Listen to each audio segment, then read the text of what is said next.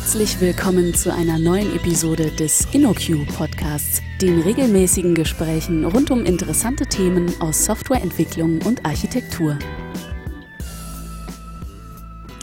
Hallo und herzlich willkommen zu einer neuen Episode des InnoQ Podcasts. Heute etwas anders als sonst. Normalerweise machen wir immer eher eine Interviewform. Das heißt, einer von uns interviewt einen Kollegen. Heute sitze ich mit meinem Kollegen Eberhard Wolf zusammen. Hallo Eberhard. Hallo. Und wir können es beide unmöglich über uns bringen, dass einer interviewt und der andere, äh, beziehungsweise dass einer die Klappe hält und, und den anderen sprechen lässt, weil wir eines unserer Lieblingsthemen rausgesucht haben, nämlich Self-Contained Systems. Darüber wollen wir heute reden. Eberhard, starte doch vielleicht einfach mal mit der offensichtlich allerersten Frage und sage mal ganz kurz, was sich dahinter überhaupt verbirgt. Self-Contained Systems sind meiner Ansicht nach eine Spielart von Microservices und teilen Systeme auf, im Wesentlichen in Webanwendungen. Und das hat ein paar Vorteile. Ich glaube, hat insbesondere sehr lose Kopplung, eine gute Modellierung von Domänen, eine unabhängige Modellierung von Domänen. Und es ist vor allem etwas, was wir bei sehr vielen Kunden sehen, was offensichtlich auf eine ganze Menge Probleme passt, die die so typischerweise haben. Mhm. Über den Punkt mit den Microservices werden wir sicher später noch ein bisschen reden, das vernünftig abgrenzen. Ähm, genau. Lass uns doch einfach direkt mal einsteigen und so ein paar Punkte, die aus unserer Sicht relevant sind für die Definition in, in größerer Detailtiefe betrachten. Ähm, fang du doch einfach mit der ersten mal an. Du hast es gerade schon gesagt, das sind autonome Web-Anwendungen. Mhm. Erzähl doch ein bisschen mehr dazu. Ähm, bedeutet aus meiner Sicht, dass eine, ein Self-Contained System eben eine Webanwendung ist, so wie wir halt schon Tausende gebaut haben.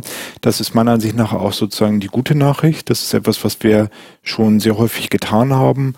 Und autonom bedeutet eben, dass sie unabhängig ist. Das heißt, dass sie erstmal von anderen Self-Contained Systems weitgehend unabhängig ist, wobei eigentlich ist es eben so, dass man System aufteilt in Self-Contained Systems, sodass die halt schon irgendwie ein Ganzes ergeben müssen, aber eben ansonsten weitgehend unabhängig sind.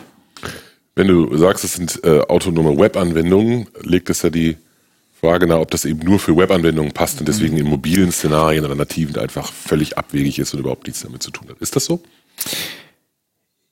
Ich glaube, ich glaube schon, ähm, weil Webanwendungen oder Self-Contained Systems sind eben Webanwendungen.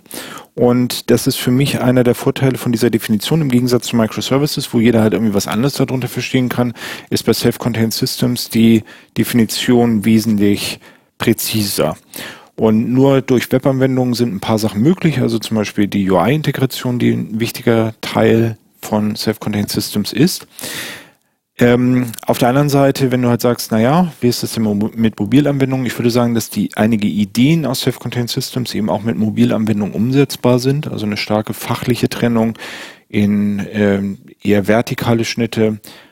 Aber man kann es dann halt nicht Self-Contained Systems nennen. Und also normalerweise wird man ja dafür bezahlt, dass man mit der Architektur irgendwelche Probleme löst und nicht unbedingt jetzt ähm, Self-Contained Systems macht, sondern man muss eben Probleme lösen. Und ich glaube, dass man sich für mobile Anwendungen auch durchaus äh, Inspiration holen kann von dem, was auch bei Self-Contained Systems gesagt wird. Mhm. Ich würde es unterschreiben. Also ich glaube, es gibt so ein paar Punkte, die man, ähm, die man eben nur erreichen kann, wie du schon gesagt hast, wenn man, wenn man sich auf Webanwendungen mhm. festlegt, was ja nicht bedeutet, dass man immer Webanwendungen bauen muss. Ich glaube, das ist auch ein ganz wichtiger Punkt. Ähm, die Definition ist äh, stärker darauf ausgelegt, wirklich griffig zu sein und, und eben nicht so wischiwaschi, wie viele andere das sind. Das ist ein höherer Wert, als damit jetzt tausend Sachen erschlagen zu können. Das ist überhaupt nicht schlimm, wenn man diesen Architekturansatz nicht ansetzt. Aber wenn man ihn ansetzt, äh, wenn man ihn anwendet oder einsetzt, dann weiß man zumindest ziemlich genau, was man damit tut. Vielleicht ein anderer Punkt, den ich auch noch ergänzen würde. Ähm, es gibt natürlich auch äh, den Ansatz hybrider Anwendungen, also Anwendungen, die vielleicht eine native Shell außenrum haben, innen drin Web Views einbetten. Da gibt's für mich dann so eine Brücke, die ich ganz, die ich ganz attraktiv finde, die das, die das auch nicht alles erreicht, was man mit reinen Webanwendungen, reinen Webanwendungen, die man im Browser anzeigt, erreicht, aber relativ viel davon erreichen kann. Ja, es ist eben auch die Frage, ob man eigentlich mobile Anwendungen bauen will. Ähm, wenn man sich halt die Statistiken anguckt, die kann man irgendwie im Internet recherchieren, dann ist es irgendwie so, dass ein durchschnittlicher Mobilanwender weiß ich nicht, sagen wir mal, zehn Anwendungen auf seinem Telefon hat und jetzt ist eben die Frage, ob man es halt schafft, bei seinen Kunden eine von zehn Anwendungen zu sein. Hm. Aber das ist halt noch ein getrenntes Thema. Ähm, das sagt er irgendwie eher, naja, ähm, ihr wollt gar keine Mobilanwendung bauen. Genau, aber auch glaube bei, bei uns würde niemand, niemand bestreiten, wir ganz sicher auch nicht, dass äh, mobile Use Cases, also Leute, die mit dem Mobiltelefon ankommen, sind natürlich wahnsinnig wichtig und in vielen Fällen die viel wichtigeren, ja. das, sind die, das sind die viel wichtigeren Anwendungsfälle, aber das bedeutet eben nicht zwingend, dass man auch eine native mobile Anwendung bauen muss. Genau. Ja, sehe ich ganz genau. So, weitere Eigenschaft von Self-Contained Systems ist, dass jedes Self-Contained System ein Team gehört. Genau, also es ist nicht so, dass ein Team nur ein Self-Contained System bauen kann, ähm, aber es ist so eine Grundidee, dass äh, ein Self-Contained System eben genau von einem Team geowned wird, einem Team gehört. Ähm, das heißt, ähm, äh, je nach Größe, das können wir auch noch diskutieren, je nach Größe hat ein Team vielleicht eins oder zwei oder fünf, was auch immer, eine bestimmte Anzahl solcher Dinge, aber es ist immer klar, zu wem ich gehen muss. Und das ist, glaube ich, ein ganz wichtiger Punkt, weil der Ansatz entstanden ist und inspiriert ist von den Erfahrungen aus äh, größeren Projekten, muss man, glaube ich, auch klar sagen, nicht aus Projekten, wo zwei Leute irgendwas bauen. Das kann man da auch anwenden. Wir haben tatsächlich ein Projekt, in dem genau zwei Kollegen eingesetzt sind. Die machen das auch. Die legen immer viel Wert darauf, dass das da auch geht. Aber so wie wir den Ansatz definieren, ist er, glaube ich, ähm, tatsächlich dafür gedacht äh, und maßgeblich dafür ausgelegt, dass man in größeren Teams eben trotzdem schlagkräftig bleibt. Dass man nicht ein 100-Personen-Team hat oder 50-Personen-Team, das an einer riesengroßen monolithischen Anwendung herumschraubt, sondern dass man Einheiten schafft, die klein genug sind, dass sie handhabbar sind, klein genug, dass sie überschaubar sind, klein genug, dass man äh, eben nicht mehrere Teams braucht, um sie zu pflegen und zu warten und gleichzeitig aber auch groß genug, dass sie eben diese Autonomie wahren. Ne, das ist so ein klassischer Trade-off. Wenn ich die Dinger zu klein mache, da kommen wir wieder später nochmal bei der Microservices-Diskussion zu, wenn ich die zu klein mache, dann kann eines alleine eben gar nichts Sinnvolles Größeres tun. Also es kann schon eine Sache tun, aber nicht einen wirklichen fachlichen Endanwender-Use-Case unterstützen.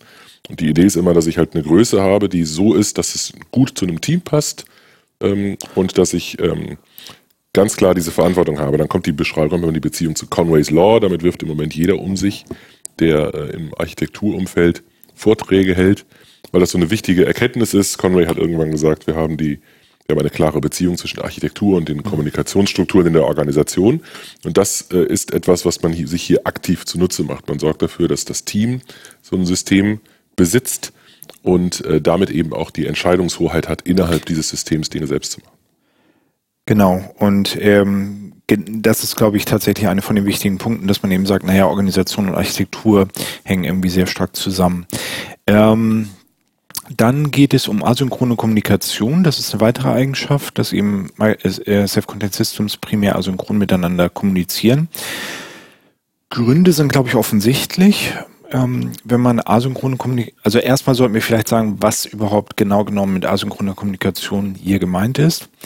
Die Definition, die ich dann häufig nenne, ist, wenn ein Self-Contained System ein Request bearbeitet, schickt es nicht selber einen Request raus und wartet auf die Antwort. Also es kann einen Request rausschicken, es darf dann nur nicht auf die Antwort warten und es darf auch einen Request rausschicken und auf die Antwort warten, nur dann darf es das nicht tun, während es selber einen Request bearbeitet. Wenn man ein System so baut, hat das Vorteile, weil Fehlerkaskaden beispielsweise ausgeschlossen sind. Das heißt, wenn ich, ähm, wenn ein System jetzt irgendwie verrückt spielt und halt keine Requests mehr bearbeitet und ich nicht auf die Antworten warte, während ich selber einen Request bearbeite, dann hat das eigentlich keine Auswirkungen auf mich. Dann bedeutet das, dass ich halt weiterhin funktioniere und vielleicht bestimmte Dinge gerade nicht tun kann, aber das ist halt nicht so schlimm, die mache ich dann halt einfach später. Und das ist, glaube ich, dort für mich einer der Hauptgründe, warum das halt ein wesentliches Ziel ist. Ist natürlich die Frage, geht das eigentlich? Also kann man das überhaupt durchhalten? Ne? Die, äh, die, die Frage ist, ist, ist das nicht so, dass meine Systeme so aufgeteilt sind, dass eines alleine gar nicht sinnvoll eine Arbeit erledigen kann? Und ja, genau. Und ähm, dazu gibt es, glaube ich, zwei Antworten. Die eine Antwort ist, ähm, also einmal sagen wir genau genommen, dass asynchrone Kommunikation bevorzugt sein soll. Das bedeutet nicht, dass synchrone Kommunikation ausgeschlossen ist.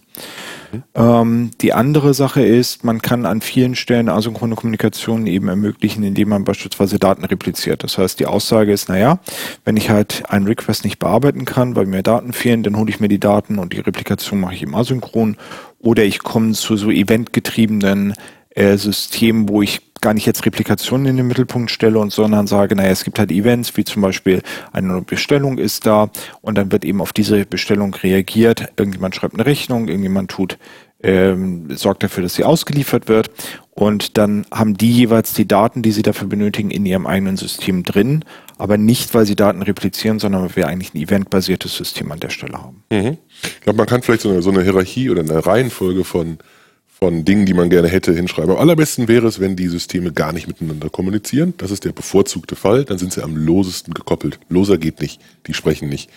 Zweite Variante ist, die machen das Ganze asynchron. Das bedeutet, ähm, es gibt eine asynchrone Kommunikation, um im Prinzip diese Redundanzen mhm. aufzubauen, damit im Normalfall eben die Kommunikation gar nicht notwendig ist. Und dann gibt es noch Fälle, in denen die synchrone Kommunikation einfach nicht zu umgehen ist, wo ich das einfach tun muss, selbst ganz selten sogar mal in dem Request, also ein, eines meiner Lieblingsbeispiele ist immer äh, eine sicherheitsrelevante Authentifizierungsprüfung, bei der ich auch nichts cachen darf und nichts, nichts mit äh, kryptografischen Prüfungen lokal machen kann, indem ich mir, indem ich mir, mir was signieren lasse, sondern an bestimmten Situationen muss ich einfach bei diesem anderen System nachfragen, ob der Benutzer wirklich noch angemeldet ist, nicht gesperrt ist, nicht geblacklistet ist. So etwas mache ich dann vielleicht tatsächlich mit einem Request-Response-Aufruf innerhalb meiner eigenen Request-Response-Verarbeitung. Und das mache ich dann hoffentlich abgesichert mit Mitteln wie Circuit-Breakern und ähnlichen Me Mechanismen, um mehr Stabilität in die, in die Kommunikation reinzubringen. Das wäre so meine Wunschhierarchie. Genau, sehe ich halt genauso. Ähm, und was du halt gesagt hast, ist halt sehr wichtig, dass wir halt durch asynchrone Kommunikation eine Menge an äh, Technologien einfach gar nicht benötigen. Vielleicht noch ein Hinweis. Ähm, ich würde sagen, noch besser oder noch stärker bevorzugt als asynchrone Kommunikation ist eigentlich UI-Integration. Und im Extremfall eben einfach sehr, sehr schlicht über Links. Ähm, mhm. Da gibt es ein sehr schönes Beispiel, ähm, was ja ein paar Kollegen von uns gebaut haben für die LVM, wo man halt sieht, wie weit man eigentlich kommen kann, nur einfach mit Links. Genau, das können wir gerne nochmal in die Show Notes reinpacken. Es gibt ja auch genau. Äh, zwei Podcast-Folgen zum Thema UI-Integration. Ähm, in der Tat ist es ein Thema, mit dem ich auch immer durch die Gegend renne und von dem ich immer schwärme.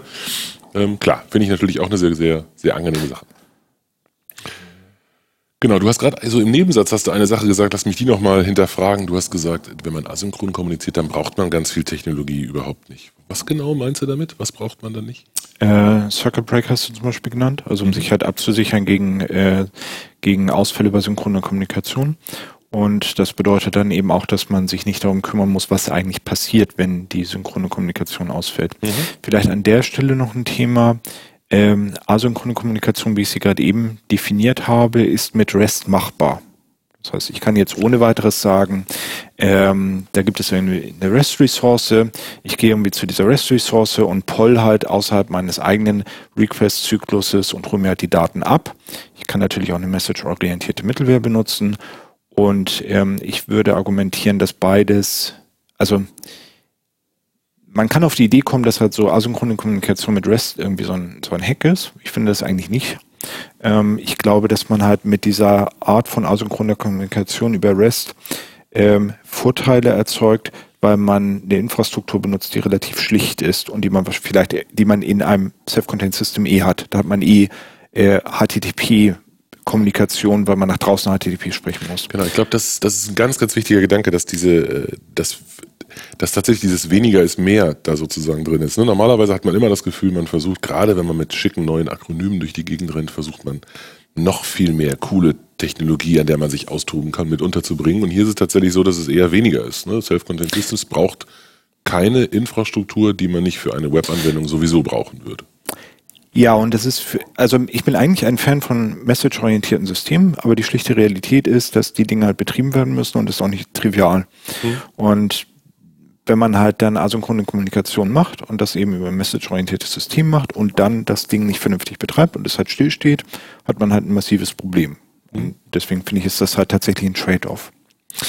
Okay, lass uns weitermachen. Ähm, wir haben gesagt, oder wir, wir haben einen, einen Punkt in der Liste, nämlich äh, das Service API ist optional. Erzähl doch mal, wie das sein kann. Eigentlich ergibt sich das daraus, dass es eben autonome Webanwendungen sind. Und jetzt ist halt die Frage, naja gut, ich habe halt eine autonome Webanwendung und die Logik, die halt da drin ist, will ich irgendwie anderweitig auch nutzen. Also sei es in so einem B2B-Umfeld oder auch um eine native mobile Anbindung anzuschließen. naja, und dann kann ich halt irgendwie eine Service API da noch drauf tun. Die ist halt offensichtlich optional, weil wir eigentlich auf Webanwendungen abzielen, aber wenn ich sie dann unbedingt haben will, muss, dann kann ich sie eben auch haben. Mhm. Ja, ich glaube, das ist ein, ein, ganz wichtiger, ganz wichtiger Punkt, weil das häufig den, äh, weil das häufig erstmal verwirrend ist. Ne? Man kann sich das eigentlich nicht vorstellen. Wir reden hier von solchen Service-Ansätzen ähm, und äh, auf einmal ist die Service API selbst optional. Es liegt einfach daran, dass das UI typischerweise der Zugriffsweg ist, über den man mhm. an so ein System rankommt. Genau. Gut, dann haben wir als nächstes Thema, dass Self-Contained Systems Daten und Logik enthalten sollen. Mhm. Ähm, was ist damit gemeint? Also gemeint ist im Prinzip die gute alte äh, Bündelung von, von Verantwortung für einen zusammenhängenden Bereich, den man möglichst nicht auseinanderreißen sollte. Und das bedeutet eben, dass die Daten, die in diesem System verwaltet werden, mit der Logik, die die Integrität dieser Daten sicherstellt und die die, äh, die, die Abläufe, Geschäftsprozesse, Regeln auf diesen Daten durchführt, dass das eben ein, ein, ein gekapselter Teil sein soll. Ich möchte das gerne in diesem System drin haben.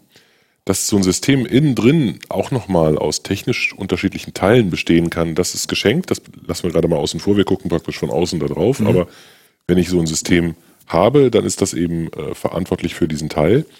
Und ähm, es soll eben gerade nicht, um auf die Daten zuzugreifen, die es für seine Kernfunktionalität braucht, auf andere Services zugreifen, sondern es soll das eben selbst verantworten. Das ist einfach eine, ein Bestandteil der Autonomie, die da drin ist.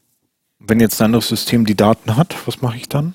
Also es, wie gesagt, es ist der gleiche Trade-off, den wir auch an anderen Stellen haben. Redundanz ist immer, ist immer ein Trade-off, bei dem ich zwei Ziele gewichten muss. Wenn ich ähm, Redundanzen erzeuge, dann mache ich mir erstmal Ärger. Das, das hat wahrscheinlich jeder schon mal bemerkt. Ich muss Daten irgendwie abgleichen, hoffentlich nicht alle, sondern nur Teile, aber irgendwie muss ich mich darum kümmern. Ich muss das mindestens mal synchronisieren. Ich muss mich um, um systemübergreifende Integrität möglicherweise kümmern. Ich muss mich vielleicht um um äh, ähm, in Anführungszeichen transaktionale Integrität kümmern. Das sind alles solche Probleme, die ich nicht hätte, wenn das einfach alles in einem System wäre. Und tatsächlich gibt es gute Argumente dafür, alles in einem einzigen System zu lassen. Ähm, das ist genau so lange gut, wie dieses eine System nicht so groß wird, dass es anfängt wirklich richtig zu schmerzen. Dann wäre es besser gewesen, man hätte mehrere Systeme gemacht. Und so sehe ich das hier auch. Die Systeme versuchen für ihre eigenen Daten verantwortlich zu sein. Und diese, diese Probleme, die da entstehen, die bringen mir im Gegenzug halt etwas. Also ich, ich mach, ich mach, schaffe mir diese Probleme nicht, weil ich sie so schön finde oder so viel Spaß dran habe, sondern ich äh, akzeptiere die Nachteile, weil ich eben Vorteile damit erreichen möchte. Und diese Vorteile sind genau diese Autonomie, sowohl Autonomie zur Entwicklungs- und Entscheidungszeit, wenn ich, wenn ich darüber mhm. diskutiere, weil ich darüber eben nicht diskutiere, was ich da machen muss, weil das eben meine Daten sind, meine Logik ist und ich einfach das Ganze als große Meeting-Vermeidungsstrategie be betrachten kann. Ich muss, kein, ich muss mich nicht mit den anderen Teams treffen und abstimmen, was da in meinem System ist. Das ist meine Sache, das entscheide ich mit meinem Team selbst. Ähm, und ähm, da diesen Aspekt, den es zur Entwicklungs- und Designzeit gibt, den gibt es eben auch zur Laufzeit, weil zur Laufzeit eben dieses System für die Daten verantwortlich ist. Und wenn dieses System nicht mehr da ist, dann sind eben genau diese Use Cases nicht mehr erreichbar. Alle anderen, die also andere Systeme, andere Daten brauchen, funktionieren eben noch weiter. Ich habe nicht gleich einen Totalausfall des Ganzen. Genau. Ähm, vielleicht an der Stelle noch ein Thema. Ähm, ich würde argumentieren, dass jedes nicht triviale System mit irgendeinem anderen Backend-System oder so etwas kommuniziert.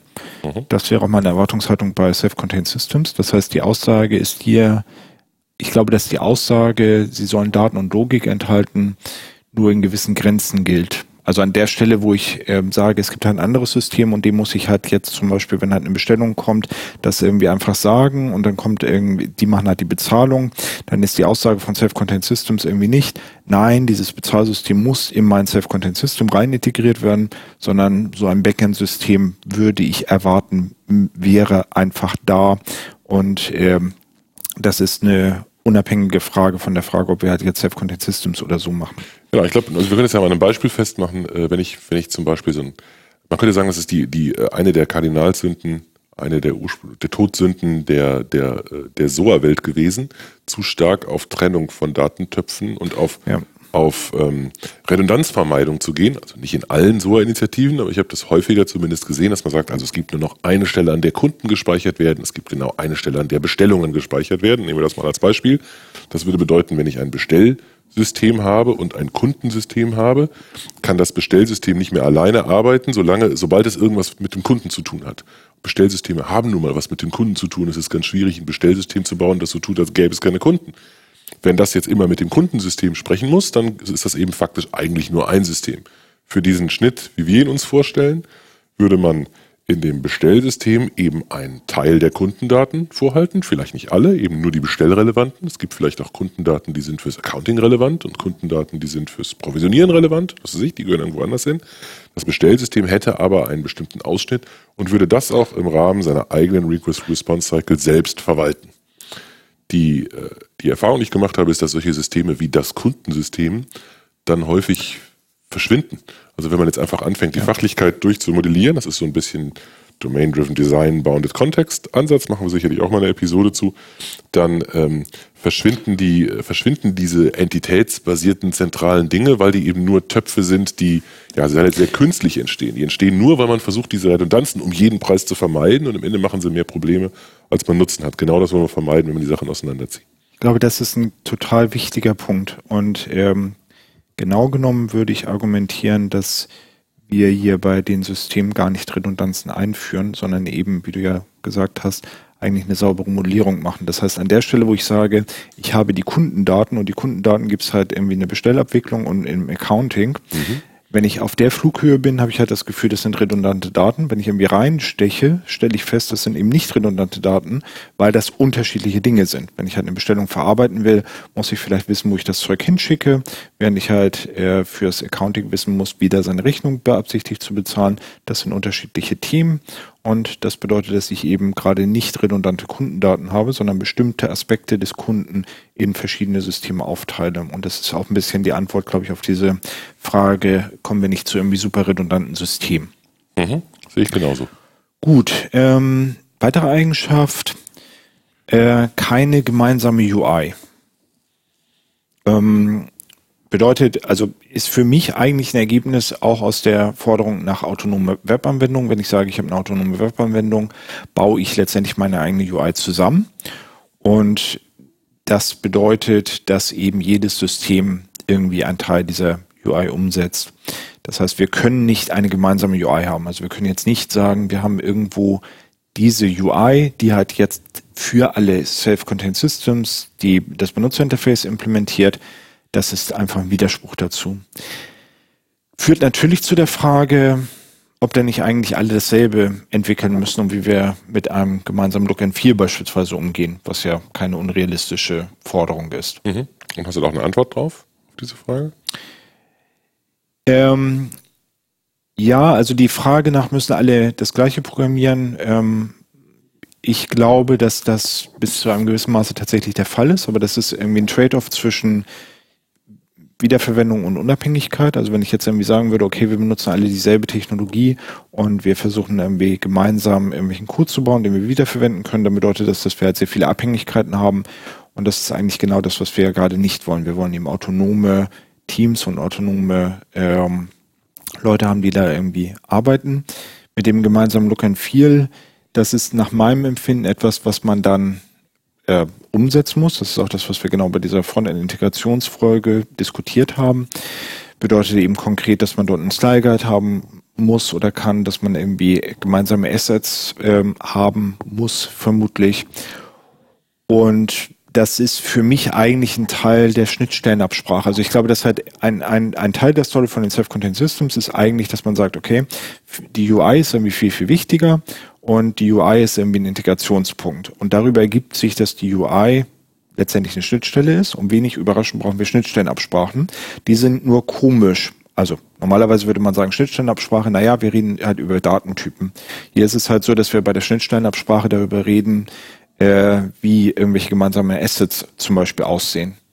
Und das ist, glaube ich, auch eine Art von Schnittstellenabsprache, weil ich eben wissen muss, wenn ich jetzt einen Link baue oder wenn ich irgendwelche Sachen rein integriere, wie die sich eigentlich verhalten auf der UI-Ebene. Es ist nur irgendwie total anders, als wir das normalerweise gewöhnt wären und wie normalerweise Schnittstellenabsprachen irgendwie definiert sind. Mhm. Ich habe das jetzt viel zur Integration gesagt. Ne? Das ist natürlich ein ganz wichtiger Punkt. Lass mich noch mal was zu dem Auseinanderschneiden sagen, äh, mhm. dass die Integration erst notwendig macht. Ich glaube, das ist äh, ein ganz wichtiger Gedanke, der sich durch ganz viele Ansätze durchzieht, sei es nun Microservices oder eben auch Self-Contained Systems, ist diese Idee, dass ich ähm, Dinge zusammenhalte, die zusammengehören, ne? dass ich die nicht nach irgendwelchen technischen Grenzen teile und irgendwie Teams habe, die, äh, keine Ahnung, da ist mein Datenbankteam und da ist mein Integrat, da ist mein äh, Netzwerkteam und da ist mein äh, Backend-Logik und da ist mein Frontend-Logik-Team. Genau in diesem Gedanken, genau diesem Gedanken folgend, ist bei Self-Contained Systems eben ein starker Fokus darauf, dass ich auch das UI mit den, mit der Logik und den Daten zusammenhalte. Ich will dieses Team haben, dieses Team, das ist cross, cross-funktional besetzt und, ähm, äh, und ein interdisziplinäres Team und das kümmert sich ganz besonders eben auch um das, was die Anwender sehen. Das ist eben nämlich eben kein unwichtiges Detail, das man irgendwen machen lässt, von dem man nicht so viel hält, weil der ja nur Frontend macht, sondern das ist ein ganz zentraler Bestandteil der Funktionalität, die mein System ausliefert. Und das ist erstmal was ganz Abstraktes, was ich auch mit anderen Technologien machen könnte. Jemand, den ich sehr schätze, den, äh, der Udi, Udi Dahan, äh, hat schon vor ein paar Jahren sehr schöne Vorträge gehalten, können wir auch ein bisschen Material verlinken, zu, zu ähm, Autonomous Components, nennt er das, glaube ich, Autonomous Components oder Autonomous Business Components, wo er auch schon diese Idee hat, dass das User Interface irgendwie dazugehört zu diesen Backend-Komponenten, die auch die Daten dann verwalten. Was Self-Contained Systems hinzufügt, ist der, ist der, ist eben die technische sind die technischen Restriktionen und die technischen Vorteile, die sich daraus ergeben, dass ich das Ganze eben webbasiert mache. Wenn ich das eben nicht so abstrakt mache und nur von UI im Allgemeinen rede, sondern ganz konkret von Web-UIs, dann gibt es eben einen, wie du gesagt hast, bestehenden Mechanismus, um Dinge zu integrieren. Das ist so eine große Stärke, weswegen wir eben auch darauf rumreiten, dass es Webanwendungen sein sollen, damit es eben diesem Architekturansatz folgt. Genau, und äh, der, der Punkt ist da eben, dass man im Extremfall tatsächlich Self-Contained Systems nur über Links integriert und das bedeutet, dass die fast nichts voneinander wissen. Also genau, die wissen vielleicht halt, von verschiedenen Firmen entwickelt werden und auf verschiedenen Kontinenten betrieben werden, ne? in verschiedenen Clouds oder. Genau, also die müssen eine, eine, eine URL irgendwie äh, kennen und dann ist eigentlich auch schon alles andere egal. Also mhm. ob dann irgendwie eine HTML-Seite oder eine PDF-Seite, äh, ein PDF oder irgendwas zurückkommt, ist zum Beispiel schon mal etwas, was egal ist, so dass man da tatsächlich eine sehr starke Entkopplung hinbekommt. Eines meiner Lieblingsbeispiele, das, das nenne ich übrigens immer gerne, was, weil Leute in diesem Moment meistens sich fragen, was soll das, wie soll, wie soll denn das alles gehen? Wie, das geht doch alles gar nicht. Eines meiner Lieblingsbeispiele ist die mittlerweile extrem verbreitete äh, Integration von äh, Identitätssystemen über so ein Single Sign-On oder über, über mhm. so einen mhm. OAuth-Mechanismus. Ne? Also wenn ich mich mit meinem Facebook-Account, den ich nicht habe, oder meinem Twitter-Account oder meinem Google-Account irgendwo anders anmelde, dann passiert so eine typische Integration, wie wir sie uns vorstellen. Da passieren ein paar Redirects, dann werde ich auf das andere System geschickt, melde mich da an, dann komme ich wieder zurück. Das ist so ein schön, schönes Beispiel für eine Integration, bei der, die bei der diese Systeme sehr, sehr lose gekoppelt sind, zum größten Teil übers Frontend integriert sind. Nicht nur, da passiert dann im Backend auch eine, eine Kommunikation, um, um, Asset, um Access-Tokens zu validieren unter Umständen oder in, um Grants in Access-Tokens umzutauschen. Aber vom Prinzip her ist das ein sehr, sehr schönes Beispiel dafür, wie gut das funktionieren kann. Genau. So, ähm, nächste Eigenschaft ist keine gemeinsame Geschäftslogik. Genau, also das ist, ähm, äh, glaube ich, auch eine Erkenntnis, die viele Leute mittlerweile gewonnen haben, nämlich dass Reuse durchaus negative Seiten hat. Also Reuse haben wir lange Zeit als das Wiederverwendung haben wir lange Zeit als das schönste, wichtigste, größte aller Ziele vor uns hergetragen. Wir müssen unbedingt Dinge wiederverwenden. Und man hatte diese Idee, ähm, zu verschiedenen Zeitpunkten in der IT-Geschichte mit unterschiedlichen Sachen. Mal waren es Bibliotheken und dann Objekte und dann Klassenbibliotheken und dann Frameworks, die alles wunderbar wiederverwendbar machen.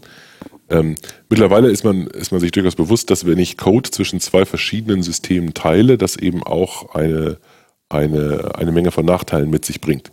Ähm, und ähm, das sind ganz viele, das sind technische auf der einen Seite. Ich muss eben beide, beide Systeme müssen in der Lage sein, diesen Code technisch zu integrieren. Das bedeutet, sie mhm. müssten vielleicht in derselben Version irgendeiner Runtime oder irgendeines Betriebssystems sein. Sie müssen vielleicht dieselbe Version von benutzten Bibliotheken haben. Ähm, dann habe ich äh, große Restriktionen, was das Deployment angeht. Ich muss jetzt unter Umständen in beiden Versionen, diese, in beiden Systemen dieselbe Version dieser Bibliothek haben. Ähm, und ich muss das immer in beiden gleichzeitig dann synchronisieren und weiterentwickeln. Die gesamte Evolution wird so stark miteinander gekoppelt, dass man das eben als Nachteil betrachten kann. Und deswegen ist hier die Idee, sowas machen wir nicht, sondern die Logik gehört einem System, nicht zwei Systemen, einem System. Und wenn ich diese Logik tatsächlich wiederverwenden will, dann verzweige ich eben in dieses System. Das mache ich über eine UI-Integration, das mache ich vielleicht über andere Arten der Integration, wie eine asynchrone Kommunikation oder von mir aus auch einen synchronen Aufruf, wenn es nicht anders geht. Aber ich versuche zu vermeiden, dass ich so, einen gemeinsamen, so eine gemeinsame Bibliothek von Dingen durch mehrere Systeme durchziehe. Ja, ich würde vielleicht noch einen Schritt weitergehen und sagen, wenn man das Bedürfnis hat, Geschäftscode wiederzuverwenden, also es geht ja um Geschäftscode, nicht um technischen Code, mhm, guter Punkt. dann ähm, ist der Schnitt irgendwie komisch. Also eigentlich sollte eben eine Domäne in einem System drin sein und das impliziert, dass eben der Geschäftscode in einem dieser Systeme drin ist und ich will den gar nicht wieder verwenden. Das ist so, so ein bisschen die, nicht die orthodoxe Sicht darauf. Man kann da auch gut so typische, äh, typische Konflikte sehen, die man in solchen Architekturdiskussionen dann immer hat, ne? weil auf der, in, auf, auf der, aus taktischer Sicht ist das erstmal ähm, schwer oder oft schwer zu verargumentieren und zu verkaufen. Ne? Weil ich habe zum Beispiel eine Schnittstellen, eine Schnittstelle, da tausche ich irgendwelche Daten aus, da tausche ich jetzt einen Auftrag oder eine Bestellung oder irgendwas anderes zwischen zwei Systemen aus, vielleicht auch nach unserem Prinzip asynchron oder irgendwas anderes. Ähm, dann ist erstmal, wenn, wenn beide, wenn da zwei Teams sind und beide Teams entwickeln mit derselben Technologie, in derselben Programmiersprache, in derselben Umgebung, was bei Neuentwicklungsprojekten häufig der Fall ist, ist erstmal schwer zu verargumentieren, warum die denn jetzt äh, nicht einfach den gleichen Code verwenden mhm. dürfen für diese Schnittstellenklassen. Und das ist eben eher eine mittel- bis langfristige Sicht, warum man das nicht tun will. Man will eben nicht dauerhaft diese, diese Notwendigkeit haben, genau diesen Code auf beiden Seiten gleich zu halten, sondern man will das bewusst beiden überlassen. Deswegen finde ich das, was du gerade gesagt hast, mit dem technischen Code finde ich wichtig. Es gibt Dinge, da ist es anders. Da hat man eben nicht diese Abhängigkeit zur, zur Fachlichkeit. Ähm, und da ist es dann äh, völlig in Ordnung, wenn beide Seiten dieselbe Bibliothek von irgendwas benutzen, solange, das ist auch nochmal ein ganz wichtiger Punkt, sie selbst entscheiden, ob sie das tun und wann sie das tun und wann sie das nicht mehr tun und mit welcher Version dieser Bibliothek sie das tun. Da muss der technische Code die gleiche, den gleichen Restriktionen unterliegen wie irgendeine beliebige Bibliothek, die ich von, von der Apache Software Foundation runterlade oder von irgendeinem irgendeinem GitHub-Projekt, das ist dann einfach eine, eine, eher eine Pull statt eine Push-Entscheidung. Genau. Äh, und du hast es ja selber schon gesagt, eigentlich, also Reuse ist irgendwie etwas, was wir jahrelang gesagt haben, was ja total wichtig und toll ist. Die Ergebnisse sind irgendwie schlecht. Also ich komme praktisch nie zu einem Kunden, wo irgendwie die Aussage ist, wir haben übrigens dieses wiederverwendbare Framework, das ist total super und macht uns die Arbeit viel einfacher. Ja, das, das ist eher eine Liability, ne? eine, eine Belastung. Exakt, und das ja. müsste eigentlich anders sein, weil halt eine Vielzahl an Leuten genau das versucht haben. Hm. Und jetzt eigentlich sagen müssten, ja, haben wir, war erfolgreich, ist total super. So, und wenn man irgendwie feststellt, dass das sich nicht so entwickelt hat, wie man sich das vorstellt, dann muss man daraus irgendwie Konsequenzen ziehen. Und ja. ich glaube, das ist die Konsequenz, die wir da halt empfehlen, ist weniger darauf zu fokussieren. Mhm. So, dann haben wir einen Punkt, der ist tatsächlich relativ frisch und Ergebnis von der Diskussion, die wir ähm, vor einiger Zeit hatten, die sagt, dass äh, gemeinsame Infrastruktur minimalisiert sein soll oder dass es davon möglichst wenig geben soll. Ähm, ehrlich gesagt bin, also die, der Grund dafür ist, wir hatten das, ich glaube, die Diskussion hat sich genau entzündet an dieser message-orientierten Middleware und da ist irgendwie die Aussage, naja, wenn wir die halt irgendwie bauen, dann sorgt das irgendwie dafür, dass wir äh, ein etwas haben, worauf sich alle beziehen und wovon alle abhängen. Und das führt dazu, dass eben zum Beispiel alle Systeme ausfallen, wenn dieses Ding halt nicht mehr da ist. Und äh, aufgrund von analog ist zum Beispiel das mit Datenbanken. Also wenn ich jetzt äh, jedem jedes Self-Contained System hat ein eigenes Datenmodell. Das heißt, jedes Self-Contained System muss ein eigenes Datenbankschema haben. Die könnten aber in einer Datenbankinstanz gemeinsam laufen. Ist das eine gute oder eine schlechte Idee? Naja, es ist halt insofern eine schlechte Idee, als dass ich dann eben wieder diese Systeme hinten zusammenklebe und dann eben halt bei dem Ausfall der Datenbank äh, alle Systeme stehen. Ich muss gestehen, dass ich sozusagen froh bin, dass da nicht steht, es gibt keine gemeinsame Infrastruktur, weil das würde ich unrealistisch finden. Die Aussage ist also, minimiere das. Und das ist ein bisschen so wie mit der asynchronen Kommunikation. Also es ist, glaube ich, aus meiner Sicht, also ich würde argumentieren, Self-Contained Systems, die sich halt eine Datenbank teilen, aber getrennte Datenbankschemata haben, sind eine valide Entscheidung und sind ein Trade-off, die eben zwischen Verfügbarkeit und äh, Aufwand, um das Ding halt irgendwie zu betreiben. Das, was wir hier halt, glaube ich, mit diesem Punkt sagen wollen, ist, naja, seid halt vorsichtig, wenn ihr gemeinsame Infrastruktur habt, kommt ihr relativ schnell eben auch in Verfügbarkeitsthemen. Das ist so.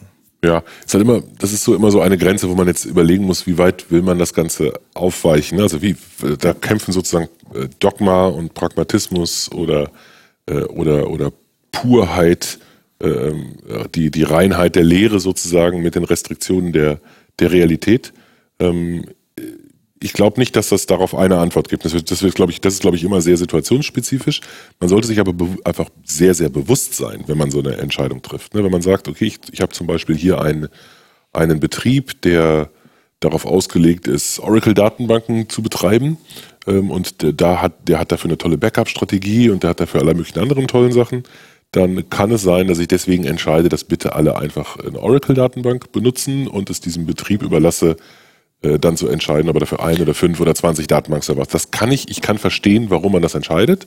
Man muss sich halt bewusst sein, dass ähm, die Systeme jetzt nicht mehr ganz so self-contained sind, wie sie wären, wenn sie, wenn sie ihre eigene Datenbank hätten, weil dann könnte das eine System entscheiden, jetzt von Oracle auf eine NoSQL-Datenbank umzustellen. Das kann es nicht so einfach tun, wenn es, äh, wenn es eben sich darauf, wenn es sozusagen, wenn der Betrieb das vorschreibt, dass es da drin ist. Also, ich weiß schon. Natürlich kann es das immer noch tun, aber diese Entscheidung habe ich ja sozusagen vorher ein bisschen ausgehebelt, weil ich diese Vorschrift dazu gemacht habe, das Ganze nicht zu tun. Das ist so ein bisschen der Trade-off, der mich immer, der mich immer da Das glaube ich nicht. Also an der Stelle, wo ich halt sage, dass jeder ein eigenes Schema hat und zwischen den Schemata keine Relationen sind, kann ich die, die, äh, kann ich die Aufteilung auf physische Datenbankinstanzen eigentlich relativ leicht revidieren. Nicht? Also was halt konkret passieren würde, wäre, dass ich halt irgendwie dieses Schema nehme, ich packe mhm. das irgendwie auf einen anderen Oracle-Server und dann müsste ich halt irgendwelche Datenbank-Connection-Strings äh, irgendwie ändern und dann ja, hätte sich das halt. Ja, äh, nehmen wir, nehmen wir dann ein Beispiel, du hast äh, vielleicht ein cooles neues äh, Datenbank-Feature genutzt, das es eben, äh, das eben eine bestimmte Version der Datenbank verlangt. Ne, da müssen eben, ja. das, ist, das ist eine typische Einschränkung. Ne? Du hast ja. eben Du hast da jetzt eine gemeinsame Plattform sozusagen. Das kann, wir können auch andere Beispiele nehmen. Du hattest diesen Messaging Middleware genannt. Genauso ist mein Kafka oder so. Da habe ich jetzt eine Kafka-Installation, die von irgendwem administriert wird. Dann bedeutet das, dass das nächste Update dieser Kafka-Installation mit allen Teams, mit allen Self-Contained Systems abgestimmt sein muss, weil alle darunter leiden werden. Ich kann nicht die halbe Kafka-Installation upgraden. Das mache ich dann schon mit der ganzen. Also diese, dieses Gemeinsame hat, hat immer den Vorteil, dass es eben ja gemeinsam ist und deswegen man Dinge wiederverwendet und Dinge nur einmal macht. Und es hat den Nachteil, dass man das gemeinsam hat und Dinge nur einmal macht. Also das ist eben ganz klassischer Trade-off an dieser Stelle. Genau.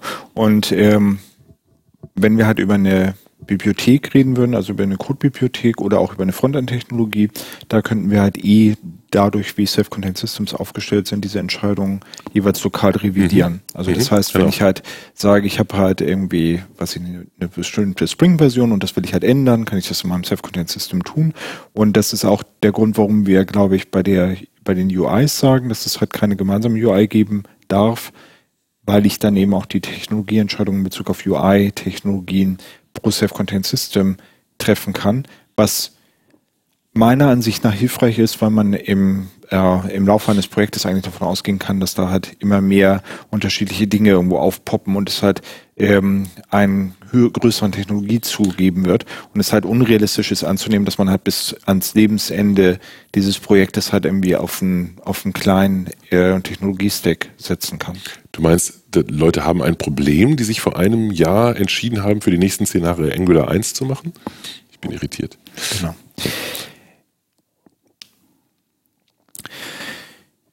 Damit haben wir jetzt in dieser Folge erklärt, was eigentlich Self-Contained Systems sind, wie das definiert ist und warum man das, was die wesentlichen Eigenschaften davon sind, stellt sich natürlich die Frage, warum würde man das tun wollen? Was sind ein paar Herausforderungen und wo kommt das alles her? Wer benutzt das? Das ist genau das, was wir in der nächsten Folge über Self-Contained Systems dann diskutieren werden. Vielen Dank für das Herunterladen und Anhören des InnoQ Podcasts. Mehr Episoden und weitere Informationen finden Sie unter innoq.com/podcast. Wir freuen uns über Feedback, sei es Kritik, Lob oder Vorschläge für zukünftige Episoden, per E-Mail an podcast@innoq.com oder als Kommentar auf der Website.